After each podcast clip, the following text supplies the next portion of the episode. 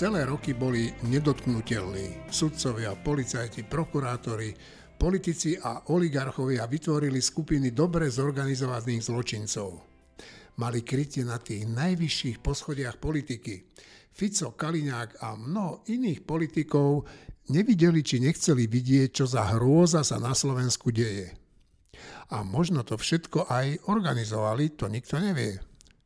Lebo a to je nad slnko jasnejšie, bez ich súhlasu by sa tu nemohla diať genocída práva a spravodlivosti v takých obrovských rozmeroch.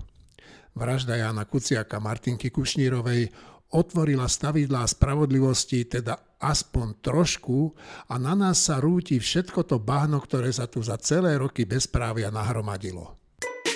Počúvate týždeň s týždňom, volám sa Eugen Korda.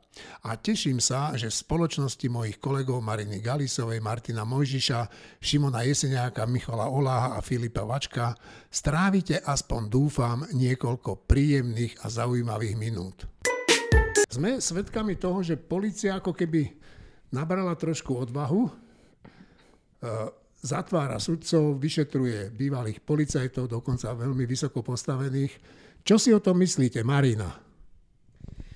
Ja si myslím, že je to samozrejme dobré. Mhm, pri všetkých týchto záležitostiach mám ale vždy trošku pocit, že či to skutočne sa aj dohrá dokonca tak, ako by sa malo. Lebo ono je strašne super, akože napríklad uchytiť ten púk a uháňať s ním a tak ďalej, ale keď vás e, otrepú o mantinel a skončíte a nedohráte to tak, jak máte, tak je to zbytočné. A je to, akurát vyvolané očakávania. Takže ja si počkam na to, ako to celé dopadne. Šimon? Policisti, po, pardon, policii sa do istej miery rozviazali ruky, to je očividné. A pre mňa je základná otázka zistiť, prečo ich mali zviazané, kto im ich zviazal a toho obžalovať a trestne stíhať. A čo si myslíš, kto to bol? Kto bol za to zodpovedný, že policia tu a aj prokuratúra celé roky vlastne mlčali, naháňali len všelijakých malých podvodníčkov. Kto to bol? A, tak ten zoznam je pomerne známy a dlhý. Ja som presvedčený, že sú tu ľudia ako je Robert Koliňák, Denisa Saková, Monika Jankovská, Štefan Harabín a to sú známi ľudia. Oni. Uh, Martin Mojžiš? Ja vlastne nemám čo dodať k tomu, čo povedala Marina. Uh, áno, policia funguje, teda funguje nielen teraz po týchto voľbách, ale už aj predtým, teda ten Juhasov tým funguje prekvapujúco dobre. Otázka je, či je to dostatočne dobré pre prokuratúru, aby e, vzniesla obvinenia a obžaloby a pre súdy, aby tých ľudí odsúdili. To je kľúčová otázka teraz. Ale ten prvý krok zdá sa, že niekoľkokrát bol urobený v rôznych smeroch. A, dobre, však mohlo by sa zdať, že všetko je v poriadku, ale ja si nemyslím, že všetko je na policii v poriadku.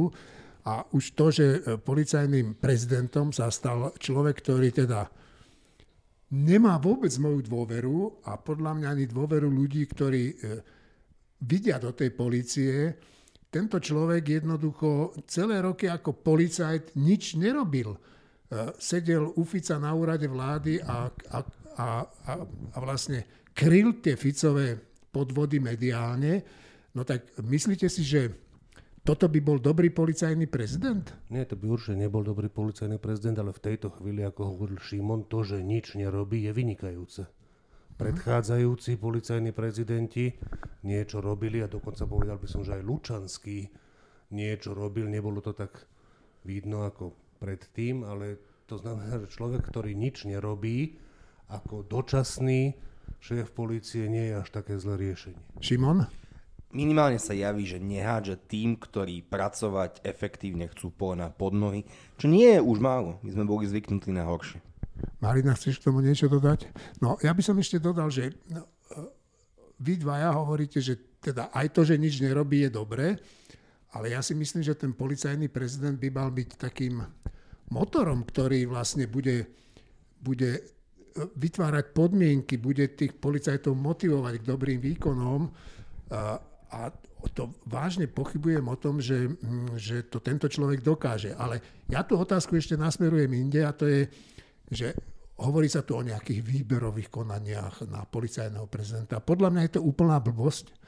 Však tak či tak bude za toho človeka musieť prebrať zodpovednosť nejaká zo stran tejto vládnej koalície, asi to bude Olano.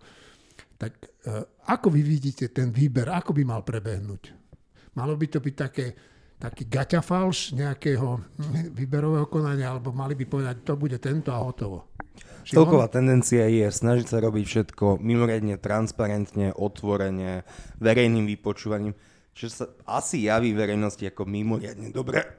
Pardon ale na konci dňa je to politická nominácia, je to politické rozhodnutie. Demokracia je aj o politických nomináciách a keď sa bránime politickým nomináciám, tak sa v mojom svete nepriamo bránime aj zodpovednosti za demokraciu a za a, a to, aby strana, ktorá to rozhodnutie spraví, tú možnosť mala. Skôr než sa vrátime k závažnejším témam, tak mi dovolte, aby som sa na úvod poďakoval pánovi predsedovi parlamentu Borisovi Kolárovi za to, že sa mu podarilo po dlhom čase ma rozosmiať. Jeho prekvapujúce zásnuby s neúspešným kandidátom na predsedu SNS Antonom Hrnkom, ktorému ponúkol mimochodom miesto svojho poradcu, mi vohnali slzy do očí. A vlastne ani neviem, či od smiechu alebo od plaču. My daňoví poplatníci tak budeme financovať človeka, ktorý bude v tejto funkcii užitočný asi tak, ako je včelám pre ich život potrebný a užitočný ocot. Keby to nebolo také smutné, tak by to bolo aj veselé. Neviem, či sa vám toto bude chcieť komentovať, ale možno by ste mohli každý aspoň jednou vetou skúsiť, že čo je to ten hrnko u toho kolára? Čo to, čo to vypovedá o tom našom Do... parlamente, o tom našom Borisovi Kolárovi. Šimon. Na sociálnych sieťach sa z, z, prepukol taká v dobrom slova hysteria, memečiek a srand. Ja si nemyslím, že Boris Kolár spravil zlú vec. Voliči SNS, to bol masívny elektorát, veď v 2016 oni mali 8%. No zlú vec pre seba. Nerozumiem? No, Boris Kolár urobil dobrú vec, ale pre seba. Samozrejme. No. Čiže nominácia Hrnka je signál. Nacionalistický, nacionálny voliči, poďte k nám, veď Boris Kolár vie, čo robí. Ja to v tomto podcaste prizvukujem dookola, hádam si to niekto z politikov vypočuje. Borisa Kolára nesmia podceniť. On má možno svoje excesy, vypisuje si skade kým, ale on ne, nehrá pánkovo. Ja, si, ja som presvedčený, že on vie, čo robí a má dobrých poradcov. Marina? To, že Boris Kolár vie, čo robí, to je zrejme a známe už z jeho veľmi stabilného výsledku v všetkých prieskumoch verejnej mienky. Takže tam tie preferencie patria k najstabilnejším zo všetkých politických subjektov. E, ja mám ale s jeho momentálnym konaním e, ešte jeden veľký problém a to totiž, e, že túto hračku tohto Antona Hrnka si on doprial za peniaze daňových poplatníkov. Všetky ostatné svoje hračky môže tvrdiť, že si dopriava za vlastné peniaze. A on tým aj argumentuje, teda mám peniaze na tie ženy, mám peniaze na tie deti. Zrejme má peniaze aj na všetky ostatné osoby, s ktorými si dopisuje, textuje, sextuje, to je všetko jeho problém a jeho súkromie. Toto už ale nie je jeho súkromie a tým pádom ani nie je jeho problém, lebo túto hračku si doprial za peniaze daňových poplatníkov. Hrnka nebude platiť z vlastného vrecka, pokiaľ je mi to známe, zatiaľ to neohlásil. Dobre, a Martin Mojžiš? Ja myslím, že Šimon má pravdu, že ten kolár to robí dobre a ja tomu absolútne nerozumiem, že toto môže byť dobre. Ja teda dosť mnohým slovenským voličom absolútne nerozumiem. Podľa mňa Hrnko je človek zo SNS, ktorý je ešte smiešnejší, ako bol Rafael Rafaj. Že to boli podľa mňa, že dve najväčšie, to nie že klauni, proste úplne smiešné ľudské bytosti. A to, že angažuješ tak, takú, takéhoto človeka, že je dobrý politický ťah, čo asi je, je fascinujúce. Táto krajina je fascinujúca. Ale ešte predsa len dodám, tí voliči od SNS niekde musia odísť. Oni neodídu do, ja neviem, Mostu, Progresívneho Slovenska, Sasky, alebo ja neviem, Oľano, možno, možno časť, že oni niekde odísť musia. Boris Kolák sa dlhodobo profiluje, že národne, sociálne. Keď som s ním ro- robil rozhovor, a pýtal som sa ho napríklad na pomoc utečencom, on povedal, utečencom jednoznačne chcem pomôcť hneď po tom, čo pomôžem všetkým vdovám, sirotám, dôchodcom a obyvateľom Slovenska. Silný signál voličom. áno, pomôžeme aj im, ale až po vás to je také, že Slovensko first alebo niečo podobné. Čiže Boris Kolár na túto nôtu hrá dlhodobo. Milan Krajniak sa napríklad vyjadril, že je ekonomický nacionalista, čiže oni vedia, čo robia. Som o tom presvedčený. Marina? E, ja opäť prikyvujem, áno, Boris Kolár presne vie, čo robí a myslím si, že jeho taktikou je vo voľnom čase skúmať, ktorý voličský segment je momentálne tak trošku bezprizorný, on si ho už k sebe nejako pritiahne a z toho chodníka zdvihne. Je úplne jedno, či je to logické e, v súlade s jeho nejakými zásadami alebo so zásadami strany. On nejaký ten priestor v tej svojej bizarnej, amorfnej strane nájde.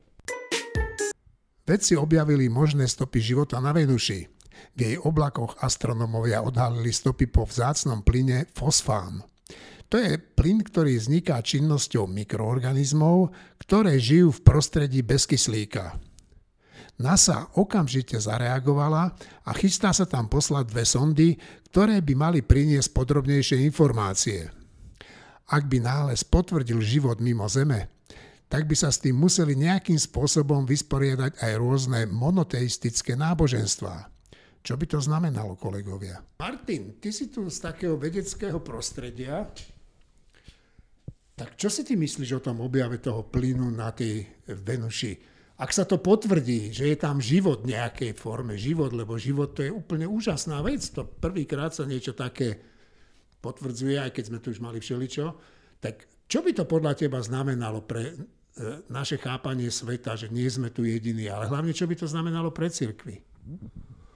E, tak v prvom rade to, čo sa tam objavilo, je nejaký plyn konkrétny, ktorý vieme tu, že v tunajších podmienkach ho produkujú e, nejaké nízke živočíchy. E,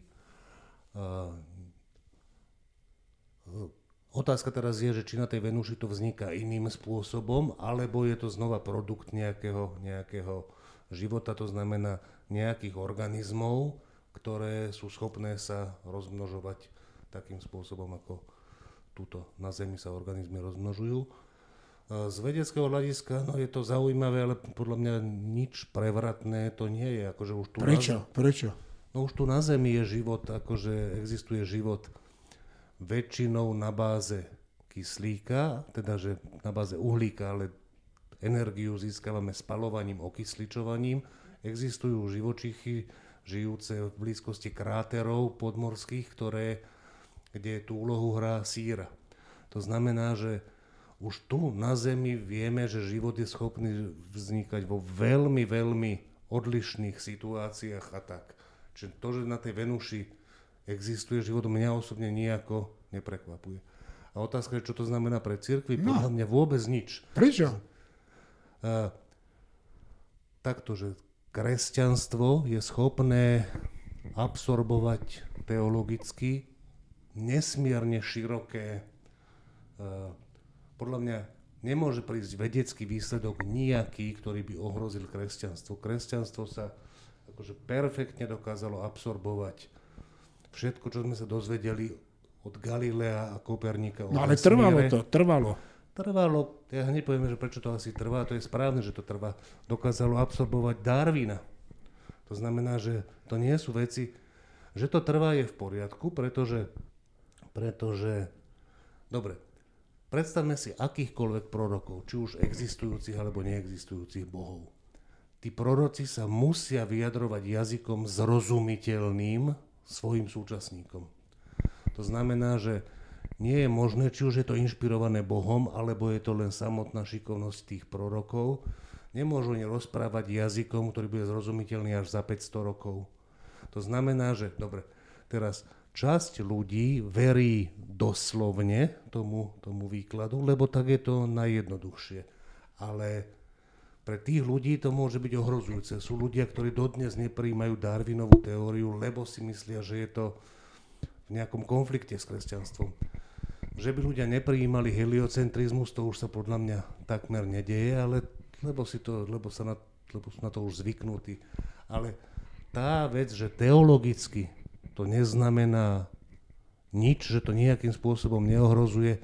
To podstatné, to najzrozumiteľnejšie z kresťanstva, zrozumiteľné to je otázky spásy, otázky existencie Boha, otázky aký ten Boh je, otázky, čo má človek robiť, aby, to, aby v zásade aby jeho duša bola spasená, tie otázky sa absolútne týmto nemenia. Či na, živ- či na Venuši existujú nejaké mikroorganizmy, ktoré produkujú nejaký plyn. No, vidím, že ešte aj Šimon, ktorý pôvodne nechcel reagovať, tak sa rozhodol, že predsa len zdvihne mikrofón k svojim ústavom. Ja sem určite nejdem reagovať na prvú časť Martinovho príhovoru, ja tomu nerozumiem. To je bol, Martin hovoril úplne veci, ktoré sú mimo mňa. Ale nerozumiem trochu tvojej otázke, Eugen, že a čo by to malo znamenať pre cirkvi? No, e, v tom zmysle, že pamätám si teda z histórie, že keď e, e, sa ukázalo, že Zem nie je stredom vesmíru, tak ľudí za to upalovali, áno. A viem, že v Biblii sa píše, a Boh stvoril Adama a Evu a, a nič iné. No tak církev sa musí s tým nejako vyrovnať. A ja tvrdím, že Martin má pravdu, že sa s tým vyrovná, lebo je, je taká flexibilná a a podľa mňa je to dobré, že sa aj s týmto vyrovná. No pokračuj, Šimon. Nie, ja som chcel len položiť otázku, lebo som úplne dobre, nerozumel. Ja si myslím, že, že, to, že keď už by mimochodom nestvoril len Adama a Evu, ale stvoril uh, všetky možné živočíchy, áno. pravdepodobne vrátane aj tých najnižších Ších. V rajskej záhrade, tak možno ich stvoril aj na Venuši, ja tam nevidím nejaký rozpor. Dokonca ja si myslím, že že oveľa zaujímavejšia teologická otázka je takáto, že ak by sme našli v, vo vesmíre civilizáciu podobnú našej, alebo teda bytosti podobné ľuďom, tak otázka potom je, že, že otázka je, že či Kristova misia na Zemi sa týkala všetkých bytostí ľuďom podobných v celom vesmíre, alebo či na tých rôznych planétach, jak si mali svojho vlastného Krista. A ja si myslím, že je možné jedno aj druhé. To není naše rozhodnutie, to je rozhodnutie Pána Boha, ak Pán Boh existuje. A aj jedna, aj druhá možnosť nemá nejaké, uh, nejaký potenciál otriasť kresťanstvo. Šimon? Myslím si, že táto teologická otázka, ktorú si položil, už je zodpovedaná. Dokonca na hodinách náboženstva sa to rozoberalo, lebo deti sú také občas radi rýpavé a študenti, ja som chodil na, na cirkevné gymnázium a našho, našho školského, no. školského spirituála sme sa na to pýtali a jeho odpoveď teologická bola, že Kristus zomrel za všetky bytosti. To nemusí byť na planete Zem. No dobré, a keď sa stretneme s nejakou inou civilizáciou, ktorá bude mať svojho Krista a oni na, na, na hodinách náboženstva sa učia túto vec, tak skonštatujeme, že pravdepodobne Kristus v rôznych prevteleniach stále ten istý. Ešte raz, tie možnosti, ako to inkorporovať do toho, čo mu rozumieme pod kresťanstvom, pričom absolútne sa nedotkneme podstaty kresťanstva. Tých možností je dokonca veľa, že tí teológovia si budú môcť vyberať, k niečomu dospejú. Ja len tvrdím, že žiadne takéto objavy nemajú potenciál reálne ohroziť kresťanstvo. Marina? Ja si myslím, že toto všetko je pravda určite. A ešte aj v tom Svetom písme ono je napísané, že Boh stvoril nebo i zem. A to je vlastne celá naša realita, ako ju vedeli zapísať a zhodnotiť. A v tom nebo i zem je určite obsiahnuté všetky možné vesmír, dokonca iné vesmíry, aby som povedal, že tam môžu byť obsiahnuté iné časové roviny, všetko. A Boh je i pánom času. Čiže ja nevidím problém v tom, že či táto misia Krista na zemi bola jedinečná, alebo sa inde odohrala v inej podobe. Kristus sám povedal, ja som cesta, pravda a život, ak to nevidie cez mňa, nepríde k môjmu otcovi. Toto je svetá pravda, ale my nevieme, akú podobu má tá cesta, pravda a život v rôznych iných realitách, ktorých všetkých je Boh stvoriteľom. No a vidím, že moja pomerne naivná, by som povedal až prihlúpla otázka eh, vyvolala minimálne tri dobré odpovede. Ďakujem. Dlho utajovaný dokument je na svete. Hovorí o tom, ako by sme chceli využiť peniaze z Bruselu, ktoré by mali zlepšiť život na Slovensku. Musím sa priznať, že eh, ja vôbec neviem posúdiť, či je ten dokument super vec, alebo len na nejakých nápadov vytiahnutých zo šuflíkov ministerských úradníkov. Ja som ho začal čítať a veľmi rýchlo som prestal. Ja som nedokázal čítať, proste to je znova taký dokument písaný takým jazykom, ktorý ja nemám rád a prípada mi ako blábol. Verím, že ľudia, ktorí dokážu rozprávať touto rečou, si to dokážu prečítať a nájsť tam, ale podľa mňa to, to je, že úradnícky jazyk nie je ten najhorší, ale stále úradnícky jazyk a prípada mi to, že to nie je výsledok žiadneho koncepčného súčasného rozmýšľania, že to sú veci povyťahované zo šuplíkov a scvaknuté do jednoho dokumentu, trošku zeditované. Šimon? Ja som sa, ne, nečítal som ešte celý dokument, čítal som a podrobne som sa rozprával s dvomi odborníkmi na zdravotníctvo o tomto dokumente.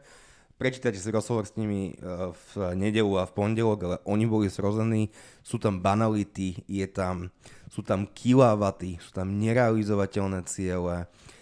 Podľa môjho názoru toto písali junior analytici spoločne s externými konzultačnými uh, firmami. Na ministerstve zdravotníctva je najvyššie aj ten problém, že tam odišlo 100 ľudí a úplne, že podľa mňa kľúčový problém je, že celý tento dokument vznikal pod ministerstvom financí, ktoré nie je odborníkom na ministerstvo zdravotníctva, školstva, sociálnych vecí a rodinu a celé, celé túto reformy, všetky reformy pripravuje ministerstvo financí. To nedáva logiku.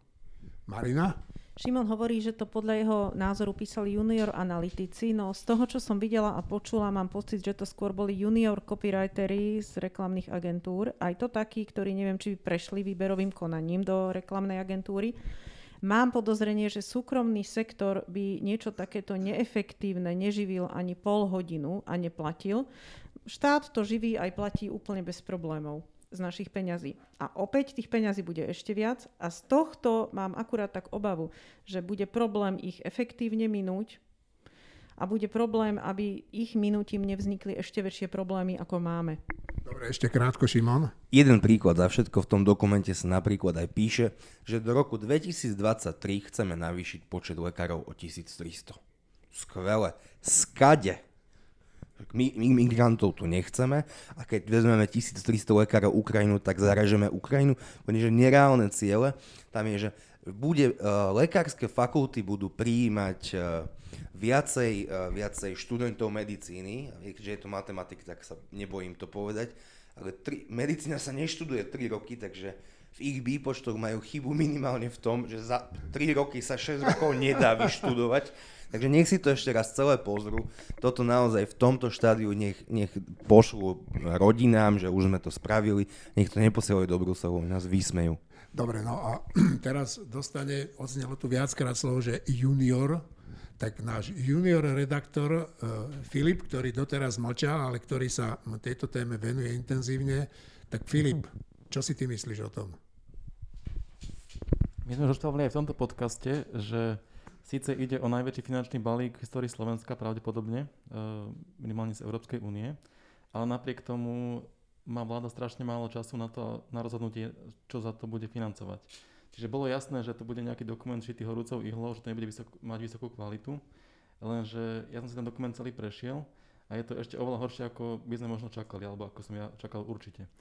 Je, to, je tam hlavne väčšina, proste má, má 99 strán ten dokument, ale nie je to o tom, že bolo by to nejako systematicky a podrobne, konkrétne vysvetlené, čo bude vláda reformovať, ale je tam väčšina proste vyslovene hlušiny, proste, že kaďaké otrepané frázy, ktoré sme počuli tisíckrát a niektoré sú úplne až absurdne, uh, absurdne prázdne. Napríklad prečítam jednu z toho, že všetky reformy budú orientované na občanov, pretože kľúčom k rozvoju ekonomiky a spoločnosti v 21. storočí sú ľudia.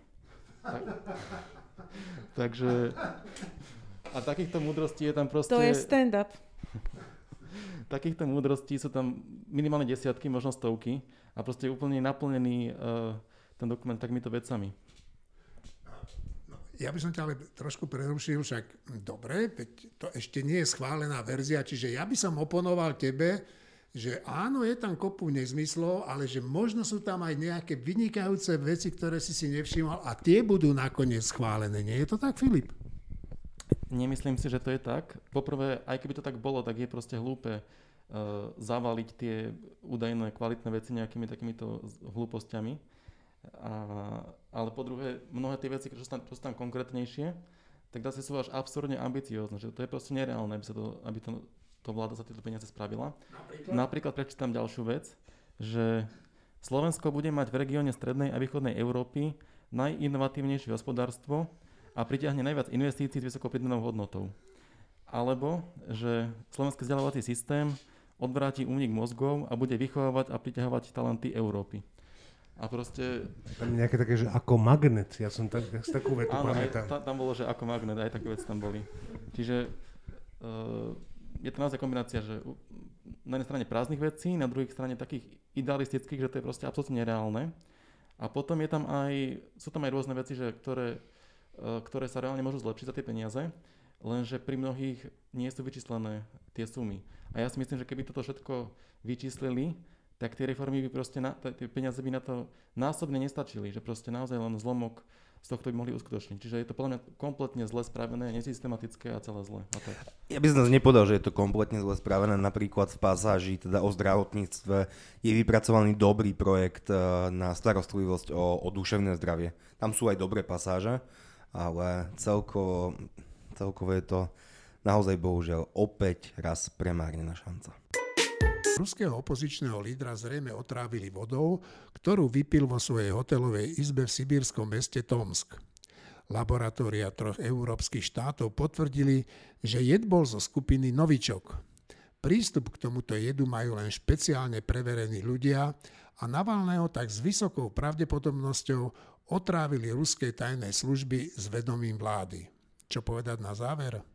Ak kritizujete Putina, tak je rozumnejšie umrieť od smedu, ako sa napiť vody, ktorá pochádza z územia Ruska. Nesedí tu s nami e, Peter Zajac, ale ja som bol dnes u neho popoludní a e, napadlo ma spýtať sa ho teda, že čo si myslí o tom Bielorusku, lebo ja cestou z Piešťan do Bratislavy som počul, že ten e, odporný diktátor Lukašenko je už takých úzkých, že ide zatvoriť hranice medzi Polskom a tými pobalskými krajinami. No tak ako vnímaš ty tú situáciu? Ja na rozdiel od niektorých mojich priateľov, ako je Pálo Demeš, ktorý povedal Lukašenko do konca roku z biznes povrchu zemského, by som sa nedával na také apolitické vyhlásenia, lebo mi je jasné, že v rámci proste tej novej veľkoruskej politiky Putinové Putin bude proste brániť akýmkoľvek zmenám e, v Bielorusku. A paradoxne um, oni nikdy v živote neboli s Lukašenkom nejakí veľkí kamaráti, lebo Lukašenko sa po- pokúšal o istú samostatnosť. Ale tá väzba, tak ako medzi Putinom a Asádom, tak podobná väzba je aj medzi Putinom a Lukašenkom. Čiže keď ide do tuhého, tak Putin nikdy v živote Lukašenka samozrejme nepustí. To treba ako jasne povedať. A, to, čo Lukašenko robí teraz, po tom, čo si niekoľkokrát zatelefonoval s Putinom a Putin mu povedal, čo má robiť a dal mu ešte aj peniaze, tak to len svedčí o tom, že sa Lukašenko už ocitol na tejto tra- trajektórii a tá trajektória je hrozná, pretože tá trajektória sa spája proste s tým, že uh, tých demonstrantov, a to sú ženy, to sú bieloruské ženy, ktoré nedemonstrujú, ako muži, teda nedemonstrujú nejako troška ako silovo, ale demonstrujú ženský meko. A ináč hovorím to zátvorke, sa čudujem, že nepočujem hlas slovenských feministiek, ani LGBT, ani podobných, ktorí by, ktorí by v takýchto kľúčových situáciách bránili bieloruské ženy, a špeciálne bieloruské ženy, ktoré tvoria gro tých protestov. Tá reakcia Lukašenkova je, a práve preto, že sú to ženy, je neuveriteľná, je hrozná, je katastrofálna. To sa dá povedať a Lukašenko robí naozaj spolu s Putinom všetko na to, aby si udržal moc. Ale, a teraz poviem to ale, a to budú dve veci. Poprvé, ak raz sa rozhodol vystúpiť za svoju slobodu, ten zápas za slobodu sa nedá zničiť. To je moja prvá poznámka. Čiže môže sa nejakým spôsobom mocensky na chvíľu potlačiť, ale nedá sa zničiť. To už je zasiaté. To Bielorusko už je pre Rusko stratenou krajinou. Nech to bude teraz, alebo nech to bude neskôr. Pretože to Bielorusko už chce svoju slobodu. A už bude mať v pamäti uložené tieto protesty proti Lukašenkovi. To je moja prvá poznámka. A druhá poznámka.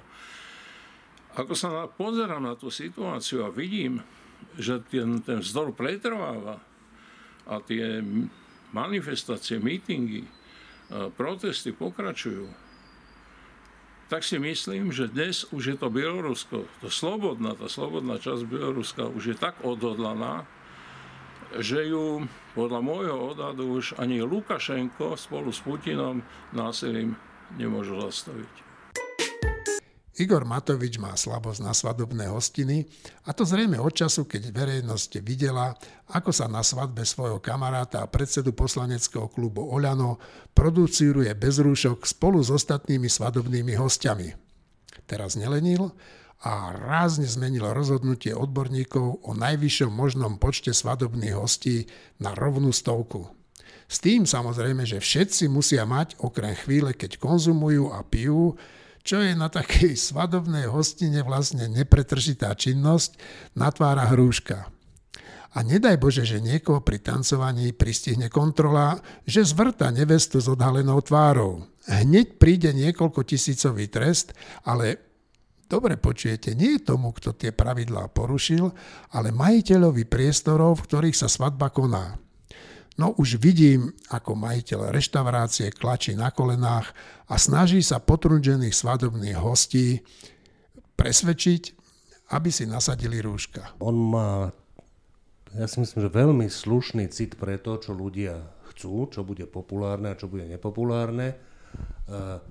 Cíti, že toto, on vie jazdiť na tých vlnách a cíti, že toto je dobré počasie. Dobre surfuje. Áno, že dobre, to znamená, že on vie nasadnúť na vlnu, zasurfovať si a podľa mňa zatiaľ akože ľudí aj hnevá, ale dostatočne ešte drží také one, že, to, že, že, že plusy prevažujú nad mínusmi, čo sa týka toho, že či je on populárny alebo nepopulárny.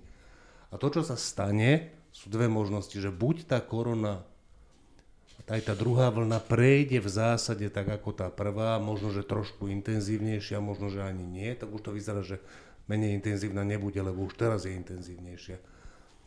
A v tom prípade on sa párkrát posurfuje a bude to pre ňoho výhodné. Alebo, čo ja sa obávam, a čo som to už hovoril, tá druhá vlna, prípadne tretia, bude vážnejšia, bude vážnejšia, bude bude mať rozmer nejakej chrípkovej epidémie, ktoré tu niekedy sú, ktoré sú oveľa masovejšie, než zatiaľ je ten COVID.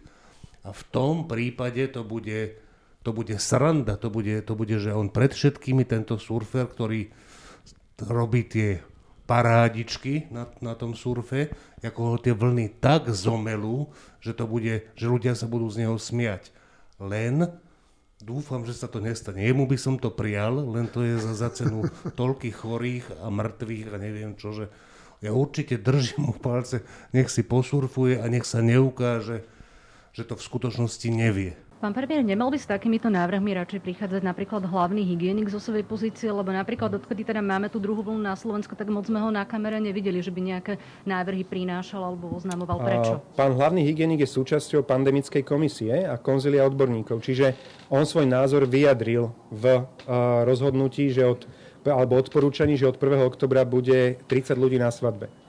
Ja som zase zároveň povedal, že v civilizovaných krajinách preberá vedenie boja proti pandémii, preberá ministerstvo zdravotníctva a zároveň, že budem, budú mi tak tie tykadlá stáť a budem dávať pozor, aby sme náhodou niekde neprekročili, by som povedal, rozumnú mieru. Práve to, čo som aj hovoril predtým, že potrebujeme dosiahnuť, aby ľudia dôverovali zmysluplnosti tých opatrení.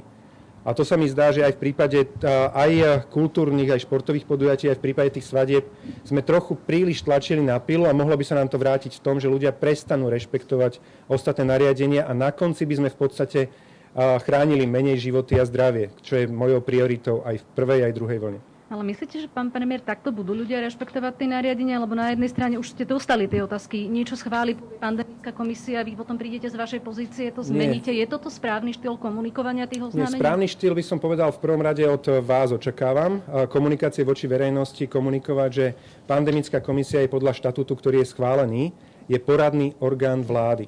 Je poradný orgán vlády. To znamená, že má svoj názor. Ten názor je viac opatrný, ale je legitímny. Nepredpokladáme že títo ľudia budú meniť názor. Jednoducho oni si budú, myslia si, že tá svadba by mala prebiehať maximálne s 30 ľuďmi. A zároveň si myslím, že ľudia si takýmto spôsobom môžu vybrať. Tí, ktorí chcú byť viac opatrní, tak e, pôjdu cestou možno odporúčania pandemickej komisie. Ja ako predseda vlády zase hovorím, môjim cieľom je uh, udržať v takom tom kontexte tú pozornosť ľudí a snahu dodržiavať opatrenia. Myslím si, že cesta rozumného kompromisu je lepšia, ako tlačiť na pilu a na konci vypnúť si pozornosť ľudí a dôveru. A pán premiér, čo sa možno z vášho uhlu pohľadu, alebo teda u vás zmenilo oproti tej prvej vlne, lebo práve vy ste boli ten, ktorý hovoril o tom, že rozhodovať budú epidemiológovia, nie politici? Uh, ja som sa snažil, by som povedal, tento názor, takýto, jak teraz možno som sa snažil komunikovať možno aj dodatočne, tak vždy na zasadnutia, zasadnutiach tých konzílií a komunikovať s ľuďmi v podstate, ktorí tam boli už priebežne. Čiže stále som sa snažil dávať si tú otázku, že či toto sme schopní ľuďom logicky vysvetliť, že napríklad, že 50 ľudí inter, v interiéri na kultúrnom podujatí. Podľa mňa 50 ľudí v červenej zóne. Dobre, že niekde je červená zóna, ale tí ľudia, ktorí na to kultúrne podujatia prídu v rúškach a veľmi disciplinovaní, si myslím, že 50 ľudí sa mi jednoducho vysvetliť nedá. Čiže možno nie je tam ten hlas, ktorý by sa pýtal, že či toto je vysvetliteľné a tým pádom viac tam dostal priestor čisto, čisto, čisto iba ten epidemiologický pohľad na vec. Dobrý deň, Horvátová RTVS. Možno očakávať nejakú negatívnu vlnu zo strany majiteľov reštaurácií a podnikov, že prečo by mali oni zobrať zodpovednosť za 100 ľudí ich reštaurácií, že budú zodpovední a Nemusia zobrať zodpovednosť. Ale v tom prípade nech oznámia ženichovia neveste, že svadobná hostina sa tam konať nebude.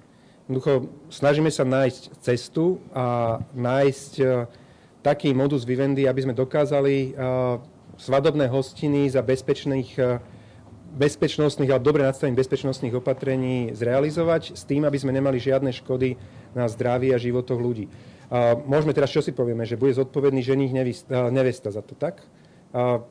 Teoreticky môžeme, keď nenájdeme možno právnu cestu, tak e, na konci zistíme, že budeme to musieť preniesť na ženicha a nevestu. Ale ja neviem, či zákon dnešný toto dovoluje. Ale čo viem, tak akože keď niekto prevádzkuje svoj podnik, tak od hygieny pri začiatku prevádzkovania dostáva nejaké hygienické predpisy, ktoré musí dodržať. A teraz takisto ako v prvej vlne bolo povedané, že keď chcete spustiť e, obsluhu ľudí vo vnútri v reštaurácii, tak stoly musia mať rohy, tuším, 2 metre od seba a neviem ako, aká hygiena, účerák a nie sušič rúk na vecku. To boli jednoducho hygienické pravidlá, ktoré boli e, určené na to, aby mohol prevádzkovať reštauráciu vo vnútri.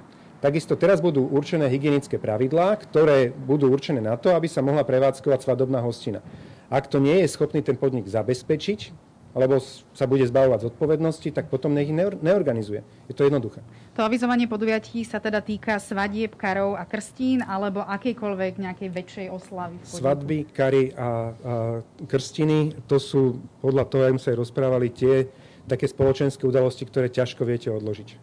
A pri karoch to je jednoznačné, pri krstinách možno teoreticky by sa to nejako dalo, ale zvyčajne zase to nebývajú také, že sú to desiatky ľudí, bývajú to menšie, menšie tie oslavy.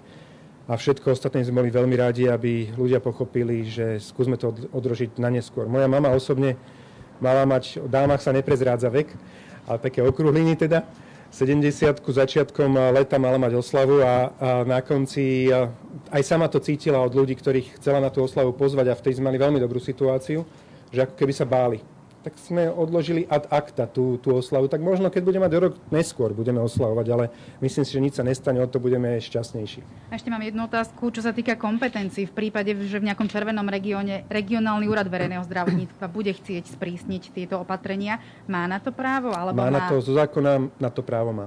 Alebo samozpráva, obec? Samozpráva, obec nič, ale regionálny úrad verejného zdravotníctva to právo má. Samozpráva by to mohla meniť e, jedine vtedy, že by si prijala VZN. Napríklad typu, že otváracie hodiny reštaurácií sú iba od 11. hodiny do obednej do 1 hodiny po, obeda, po obede a teoreticky by takto vedeli vypnúť reštauráciu. To nepredpokladám, že to bolo skôr také zlomyselné. Krempasky sme nemám také praktické otázky. Keď ste tam, pán premiér, povedali, že do 100 ľudí to znamená 100, nie 99, hej? Tak to už ja berem za naozaj taký detail, že ani by okay. som tomu odpoveď nevenoval. Uh, dobre. Ale predpokladám, do 100 ľudí je asi 100, teda dobre, 100. Vrátanie personálu, alebo len Menej a rovné ako 100. Ale okay. len účastníci svadby, alebo aj personál? Predpokladám, že len účastníci svadby. Lebo takisto to bolo aj pri kultúre a športe, že to boli len diváci, tak akože aj v tomto prípade asi by sme mohli ísť v tom istom duchu. Ste tam spomenuli e, červené a zelené okresy, v oranžových to bude nejako uh, paralelne neodstupňované, alebo tak nejako? Asi áno. Hej. Čiže ešte tie konkrétne sumy, pokuty nie sú stanovené, ale Pokuty sú čisto na rozhodnutí regionálneho úradu verejného zdravotníctva, ale ja očakávam skôr, že z úradu verejného zdravotníctva príde nejaké také plus minus usmernenie, aby, aby to nebolo to, že v Bratislave sa bude dávať pokuta 20 tisíc a v Snine sa bude dávať za to isté 100 eur. Takže uh-huh. naozaj myslím si, že by aj úrad verejného zdravotníctva mohol voči regionálnym úradom verejného zdravotníctva dať nejaké plus minus usmernenie, ale zo zákona sú úplne autonómne a kompetentní rozhodovať regionálni hygienici, takže tam teoreticky, aby sme sa dostali do nejakých takých uh, pevnejších pazúrov, tak akože ten regionálny hygienik sa môže vyzúriť. Uh-huh. Čiže keď eh, tí svadobčania začnú tú hostinu, tak viac menej môžu očakávať, že príde kontrola, tak hej?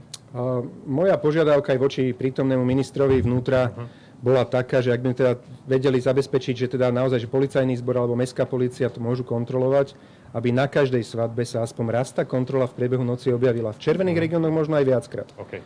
Lebo ak to bude o tom, že tu bude pravidlo a ľudia budú vidieť, že vôbec to nikto nekontroluje, tak za chvíľku si z toho budú robiť srandu a máme, presne sme v situácii potom v také, aké sme nechceli byť. Mhm. Dobrý deň, Lucia Osladová, Denigen. Pán premiér, Uh, vy ste si pri príprave tých opatrení uh, nejako študovali alebo zisťovali, že koľko svadieb je naplánovaných na október? Vychádzali sme z prepočtu, že približne 60 tisíc detí sa nám posledné roky rodilo. Sice tie sa, tie sa neženia ešte, ale približne teda, povedzme si, že 20 aj vtedy približne 60-70 tisíc max detí sa rodilo. Keďže vychádzame zo 60, nie každý sa vydáva a žení. Takže povedzme, že 40 tisíc sa z toho vydáva a žení a keďže teda sa musia dvaja, že muž a žena zatiaľ, tak e, je to to, že približne 20 tisíc svadieb asi do roka, deleno tých 50 e, týždňov, tak to máte približne 400 svadieb e, týždenne alebo za víkend, ale vzhľadom na to, že niektoré časti roka svadby vôbec nebývajú, z rôznych dôvodov jednoducho nebývajú, a zároveň, že sa nám sem tlačí kopa odložených termínov, tak nám to tak vychádza, že ten odhad, že niekde okolo medzi 500 až 700 svadieb, že teraz v priebehu toho predloženého víkendu za týždeň býva. Uh-huh. No, lebo napríklad v tej Bratislave alebo v iných veľkých mestách môže byť zároveň niekoľko desiatok svadieb, tak ako to tí policajti budú stíhať odkontrolovať? Viete si Našťastie že... príslušníkov policajného zboru máme niekoľko tisíciek, takže niekoľko stoviek svadieb by sme ale... mohli stihnúť a jeden teda príslušník policajného zboru by mohol stihnúť také 2, 3, 4 za tú noc. Čiže bude chodiť sám ten policajt? To sú detaily, prepačte, na ktoré vám neviem odpovedať, ani nevidím nejak úplne zmysluplnosť odpovedať. A jednoducho chcem, aby sa zabezpečila kontrola. Mm. Miško Olach, e, teba sa spýtam, že ty si sa bavil aj s pánom profesorom Krčmerim, aj si mal s ním veľký rozhovor, ktorý bol v týždni veľmi úspešný. No, ako to vidíš ty, to chovanie Matoviča a pýtal si sa na to aj pána profesora? Pýtal som sa ho na to, ktorý aj v tom rozhovore mm, na to odpovedal nepriamo medzi riadkami sa dalo podľa môjho názoru vyčítať asi toto. Je, mm, prvú vlnu, prvá vlna bola pod vedením Matoviča zvládnutá, to treba povedať. Ide o to, že jeho správanie je veľmi netransparentné, čo sa vám môže veľmi vypomstiť pri ďalších vlnách. E, bola, bol najprv permanentný krízový štáb, ktorý mal myslím, že 5 osôb, teraz je krízový štáb, ktorý má asi 40 osôb, ale stále v konečnom dôsledku zdá sa, že rozhoduje sám Igor Matovič. A toto vidím ako veľký problém. Dnes nie sme už v situácii, kedy sme v tej akutnej kríze na začiatku pandémie, kedy sme sa celý svet obávali a nevedeli sme vôbec, do čoho ideme. Dnes už je aj v pokročilom štádiu vyvinutá vakcína.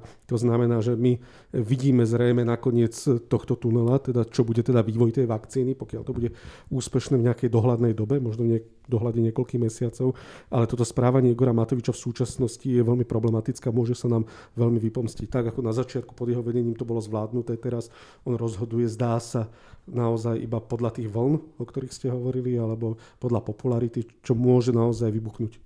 Marina? E, ja tu vidím dva problémy. Jeden je, že stále sa hovorí, že prvú vlnu sme zvládli.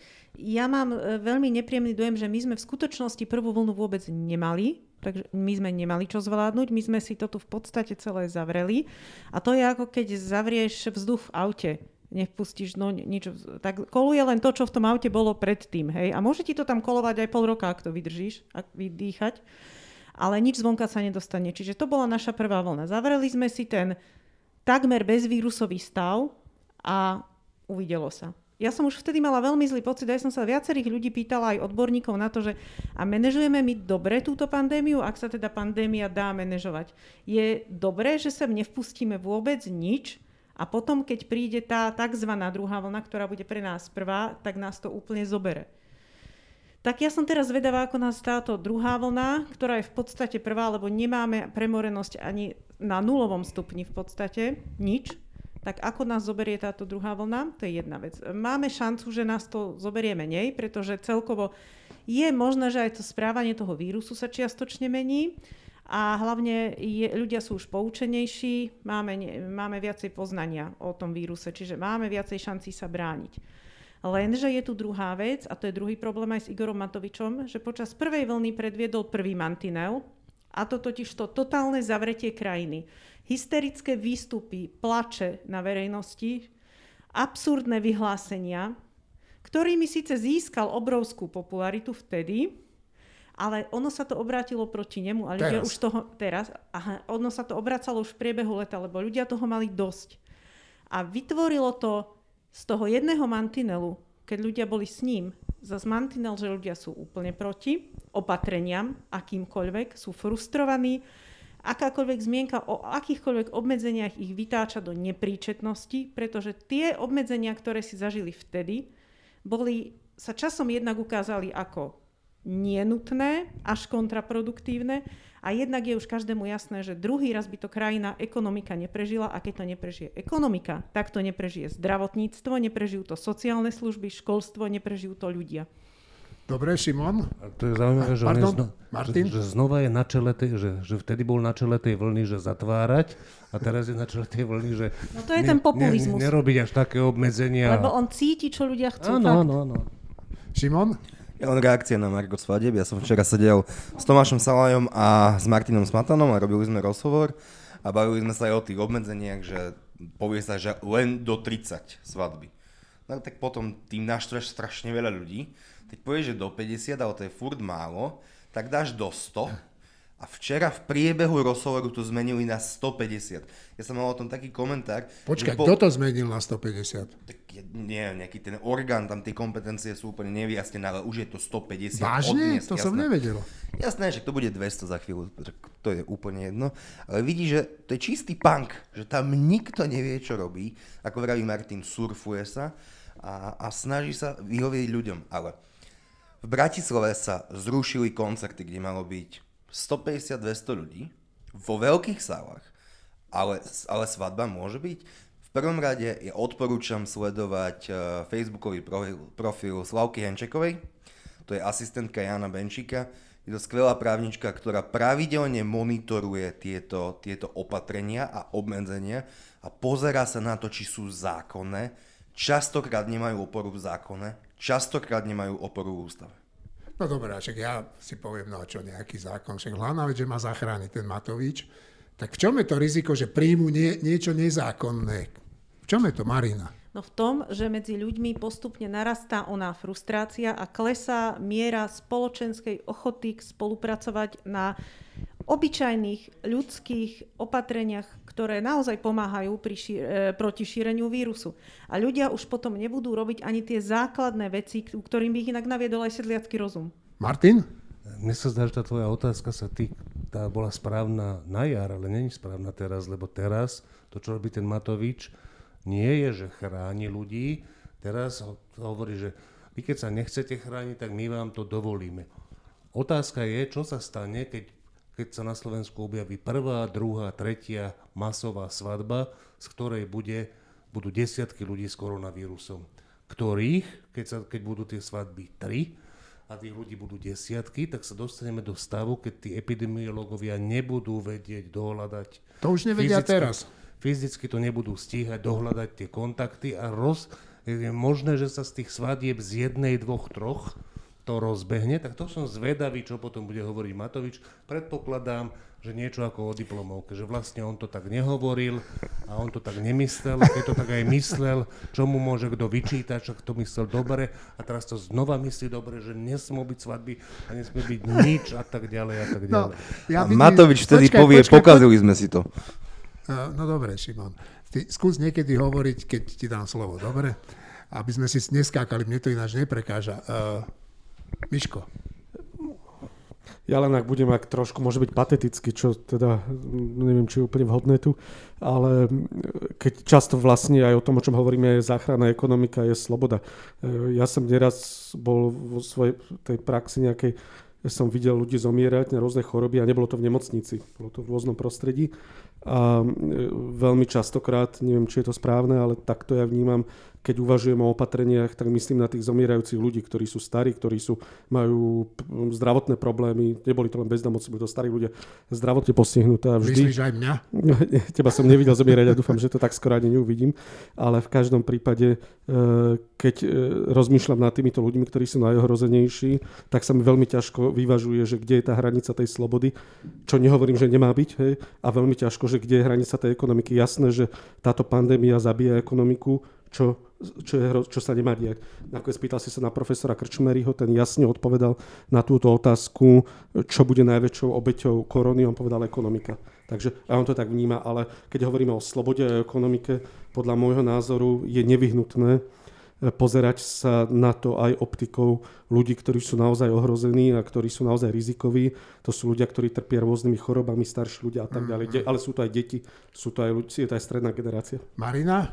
Presne preto som hovorila, že keď neprežije ekonomika, neprežije zdravotníctvo, neprežijú sociálne služby a presne keď si ty začal, Miško, hovoriť o týchto ľuďoch, ktorých si videl a tak ďalej, tak mne prvé nenapadlo, že toto sú tí ohrození tou koronou, ale presne toto sú pravdepodobne tí, ktorí sú najviac ohrození tým ekonomickým prepadom, lebo práve na ich život, na ich včasné dovezenie do nemocnice, na starostlivosť dlhodobu o nich nebudú peniaze a to je problém. Teraz v tomto momente tu pribudla moja kolegyňa Mariana, ktorá práve teraz sa jej čo prihodilo v živote? Už som magister, teda MA. Včera Dobre. som zoštátnicovala. Dobre, tak už konečne budeš aj pracovať a nielen študovať. No, ale poďme sa baviť teda s vami dvomi, Filip, a s tebou, že čo sa to vlastne stalo s tými únikmi informácií? Včera, včera spoločnosť Netembar zverejnila, že tá databáza e, s informáciami o nakazených, alebo teda o testovaných na nákazu z covidu, čiže všetci ľudia, čo boli testovaní e, na koronavírus, tak boli v nejakej databáze a vôbec neboli tie ich údaje ochránené. Čiže okolo 400 tisíc ľudí tam malo údaje ako napríklad meno a priezvisko, rodné číslo, dátum narodenia, pohlavie, mobilné číslo a takéto proste kadejaké osobné údaje aj o tom, či mali pozitívny alebo negatívny výsledok testu. A ukázalo sa, že tieto údaje boli eh, proste prakticky verejne prístupné, že prakticky ktokoľvek, kto má nejaké začiatočnícke programátorské skúsenosti, tak by sa dostal, dokázal dostať ku, tej, ku tým informáciám. A o, tá Netemba teda aj demonstratívne stiahla vyše 100 tisíc, uh, teda údaje o vyše 100 tisíc pacientoch. A teda rozsahom to ide o, ide o najväčší únik osobných údajov v histórii Slovenska. A teda je pravdou, že žiadna aplikácia nie je dokonale bezpečná, ale že toto bol proste vyložený, vyložený amatérizmus. Že to je podobné, ako keby niekto mal proste nejaké dokumenty citlivé o ľuďoch a uchoval by ich niekde v šuflíku v dome, ktorý má otvorené dvere a môže ktokoľvek tam prísť. A samotná, samotný ten, to Národné centrum zdravotníckých informácií sa, sa hrá na mŕtvého chrobáka Včera, keď som o tom písal článok, tak ani na facebookovej stránke, ani na webe nemali vôbec nič o tom napísané. Na, na webe bola ich posledná aktualita z minulého mesiaca o nejakej kúpeľnej starostlivosti za minulý rok na Slovensku a takéto veci. No tak áno, keď urobíš e, prúser, tak e, na Slovensku je zvykom nevyjadrovať sa k tomu. No dobre, pokračuj. A ja som, potom, ja som potom aj písal do toho Národného centra a tam mi hovorkyňa odpísala, ale tak vyhýbavo, že poprvé písala, že to vyšetrujú, či, či sa to naozaj stalo lebo oni tomu vlastne neveria možno, alebo sa to bavia, že tomu neveria. A po druhé odpísala, že nejaká iná časť toho systému je zabezpečená. No to je pekné, ak to tak je naozaj je, lenže ten únik proste bol naozaj masívny a nezodpovedný. A ešte, ja som aj videl na stránke toho Národného centra, že oni tam mali vyslovene napísané, že tie údaje sú proste, že má k ním prístup len nejaký autorizovaný pracovník, že sú šifrované a podobne, ale ukázalo sa, že nič z tohto nebola pravda. Čiže to Národné centrum klamalo fakticky. Mariana? Uh, nielen, že to nebolo, nebolo poriadne šifrované, ale uh, podobná situácia sa stala už v marci, keď tiež spoločnosť Netemba, ktorí sú vlastne že etickí hackery. Um, ešte, možno vysvetlím, ešte možno vysvetlím, že čo znamená etický hacker. A etický hacker je taký, ktorý uh, tieto informácie samozrejme nezneužíva, ale uh, robí to v súlade, v súlade s etikou a s morálkou. Takže uh, Netemba tým, že majú veľmi šikovných, šikovných hackerov, veľmi IT schopných, tak zistili už v marci, že takýto únik môže podobný nastať. Na to samozrejme informovali. Tam boli vtedy ešte len, ešte len menšie, menšie dáta, menší objem a vlastne dalo sa zistiť, že e, odkiaľ sa daný, vtedy tam tuž, neviem, či neboli mená, ale dalo sa zistiť, že odkiaľ presne ten človek pochádza, pohlavie, vek a tak ďalej. Tento útok, e, tento únik je už naozaj že obrovský a tam je zaujímavé sledovať tú komunikáciu, ktorú následne um, mala, mala táto nejaká štátna inštitúcia s firmou Netemba, pretože znova uh, táto štátna inštitúcia sa tvárila, že k úniku nedošlo oni vlastne neveria, že tá spoločnosť Netemba tie dáta e, reálne môže mať a tie dáta nemusí mať len Netemba. Oni to len našli. Takže to môže mať hoci kto, kto to stiahol predtým, pretože to išlo stiahnuť cez jeden, jednu linku. K tomu ešte, čo Mariana povedala, že vlastne... Filip, pardon, som ti povedal, že Tomáš, tak Filip. Že je veľmi ťažké proste dnes odhadnúť, že aké škody prípadne nastali, lebo podľa mňa predstav že mal by si uh, týždeň alebo mesiac by si mal uh, otvorené dvere na byte a je možné, že nikto tam neprišiel. Ale je možné, že tam niekto prišiel, že tam prišlo viacero ľudí, niečo ti tam uh, ukradli, skopírovali a podobne. A aj tuto. Je možné, že nikto uh, tie údaje nezneužil, nikto okrem tej netemby ich nestiahol, ale je tiež možné, že už niektorí stiahli. A ako vieme uh, zo skúseností z minulých podobných prípadov z minulosti, tak proste veľakrát sa s takýmito údajmi potom obchodujú na černom trhu. Čiže je už reálne možné, že dnes stovky tisíc slovenských občanov na nejakom dark webe e, proste má tieto svoje údaje a už sa s nimi obchoduje. No dobré, ale tak komu je na čo vedieť, že ja som mal koronavírus?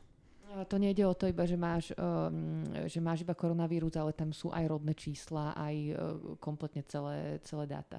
Takže keď už má, máte meno, priezvisko, rodné číslo, tak to, to už je taký zneužiteľný, zneužiteľný údaj, keď sa to nemusí stať.